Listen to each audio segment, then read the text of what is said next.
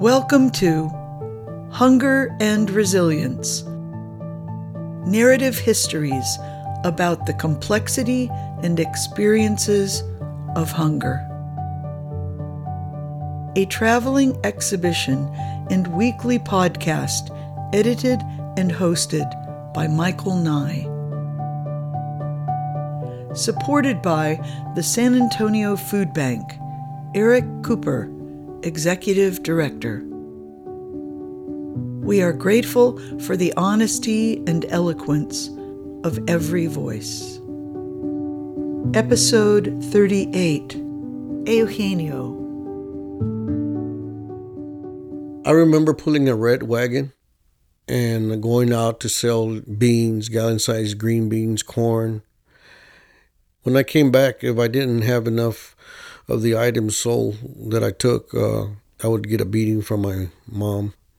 She used to throw dishes, beer bottles, whatever happened to be in the way. My mother would tell me at times that she was going to kill me at night when I'd go to sleep. So I'd sleep underneath the bed or in the closet, whichever I felt more comfortable at the time. I would say the worst was my dad because he had more strength and his force was more felt once my dad was very upset at me and um, got the fan belt off the car. And I remember almost begging, saying, Dad, I'm sorry, don't hit me. Don't hit me. And he grabbed my hand and he just swung. And uh, I guess I, I hit him in a way because of what he was doing. I, I, I left home totally when I was uh, 17 I actually started roaming the streets. It became part of my life. People were scared of me because of the uh, brutality that I would take my fights to. I was a hardcore person. I had no love or compassion for people. And if anybody did me wrong, I would just hunt them down to the point where I got even. I didn't kill them, but I, I retaliated. In 1999, when I got injured, I also got divorced. I had two knee surgeries. I'm pending a back surgery. So it has really devastated my life. In 2000, I received custody of my children. It's been hard, but it's been very loving because I've got to see them every day. I love working. I enjoy working. I consider myself a workaholic after I got injured, I really felt very hopeless and helpless. Not being able to buy the milk for the cereal, you, you know, uh, it's just pressure that, that, that builds up, and you go out there and just try to get the resources from wherever you can. Food is something that people take for granted. You see people waste food, throw food away, and you and you and you and you don't have it. You just wish that there was something there to eat.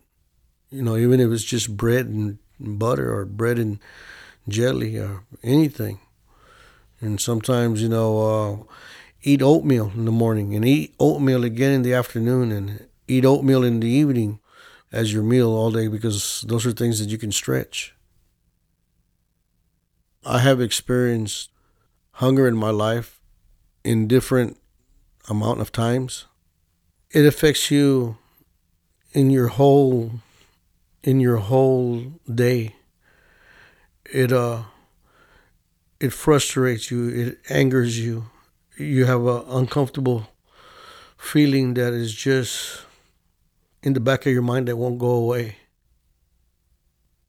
When everything's got so difficult that I couldn't prepare a meal, I would feel my children's pain and I would discipline them by raising my tone of voice at them and telling them to go to their room because I didn't want to hear them asking me for food. And obedient they were, they would go to their room, and I would feel so bad.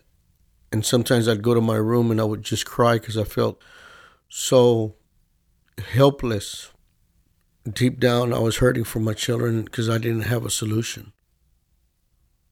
The biggest change in my life has been being converted into a Christian, knowing that there are people that do share that kind of love that the word speaks about. There is a solution to hunger.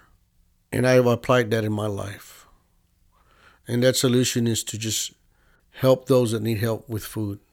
Just prepare a bag and give it to them. My dad was uh, 91 when he passed away. In the last six months of his life, he was in a nursing home. I would go visit him every day because nobody was there for him. None of my brothers, none of my sisters, not even his wife, my mom. But I knew in my heart that he was my dad, and I knew in my heart that he was going to die. I guess I never forgot why he spanked me the way he did. But I just wanted him to know that I that I, I forgave him, and I knew that in my heart I wanted to be a better father to my children. I know that I didn't deserve those kind of beatings, but that's the way my life was. Eugenio was in search for stability, a search for a new identity and a way to break the cycle of abuse and violence he grew up with. No child should ever be subject to abuse. Eugenio said, I found many of my answers by giving, giving food to others that were in need, one person at a time. He told me, being kind to others helped me forgive and recover. These narratives are about understanding and about not forgetting. We are grateful for Eugenio's courage, his honesty, and eloquence. May something in his story stay with you. I'm Michael Nye. You can go to my website, michaelnye.org slash podcast for portraits and transcripts. Thank you for your generous listening.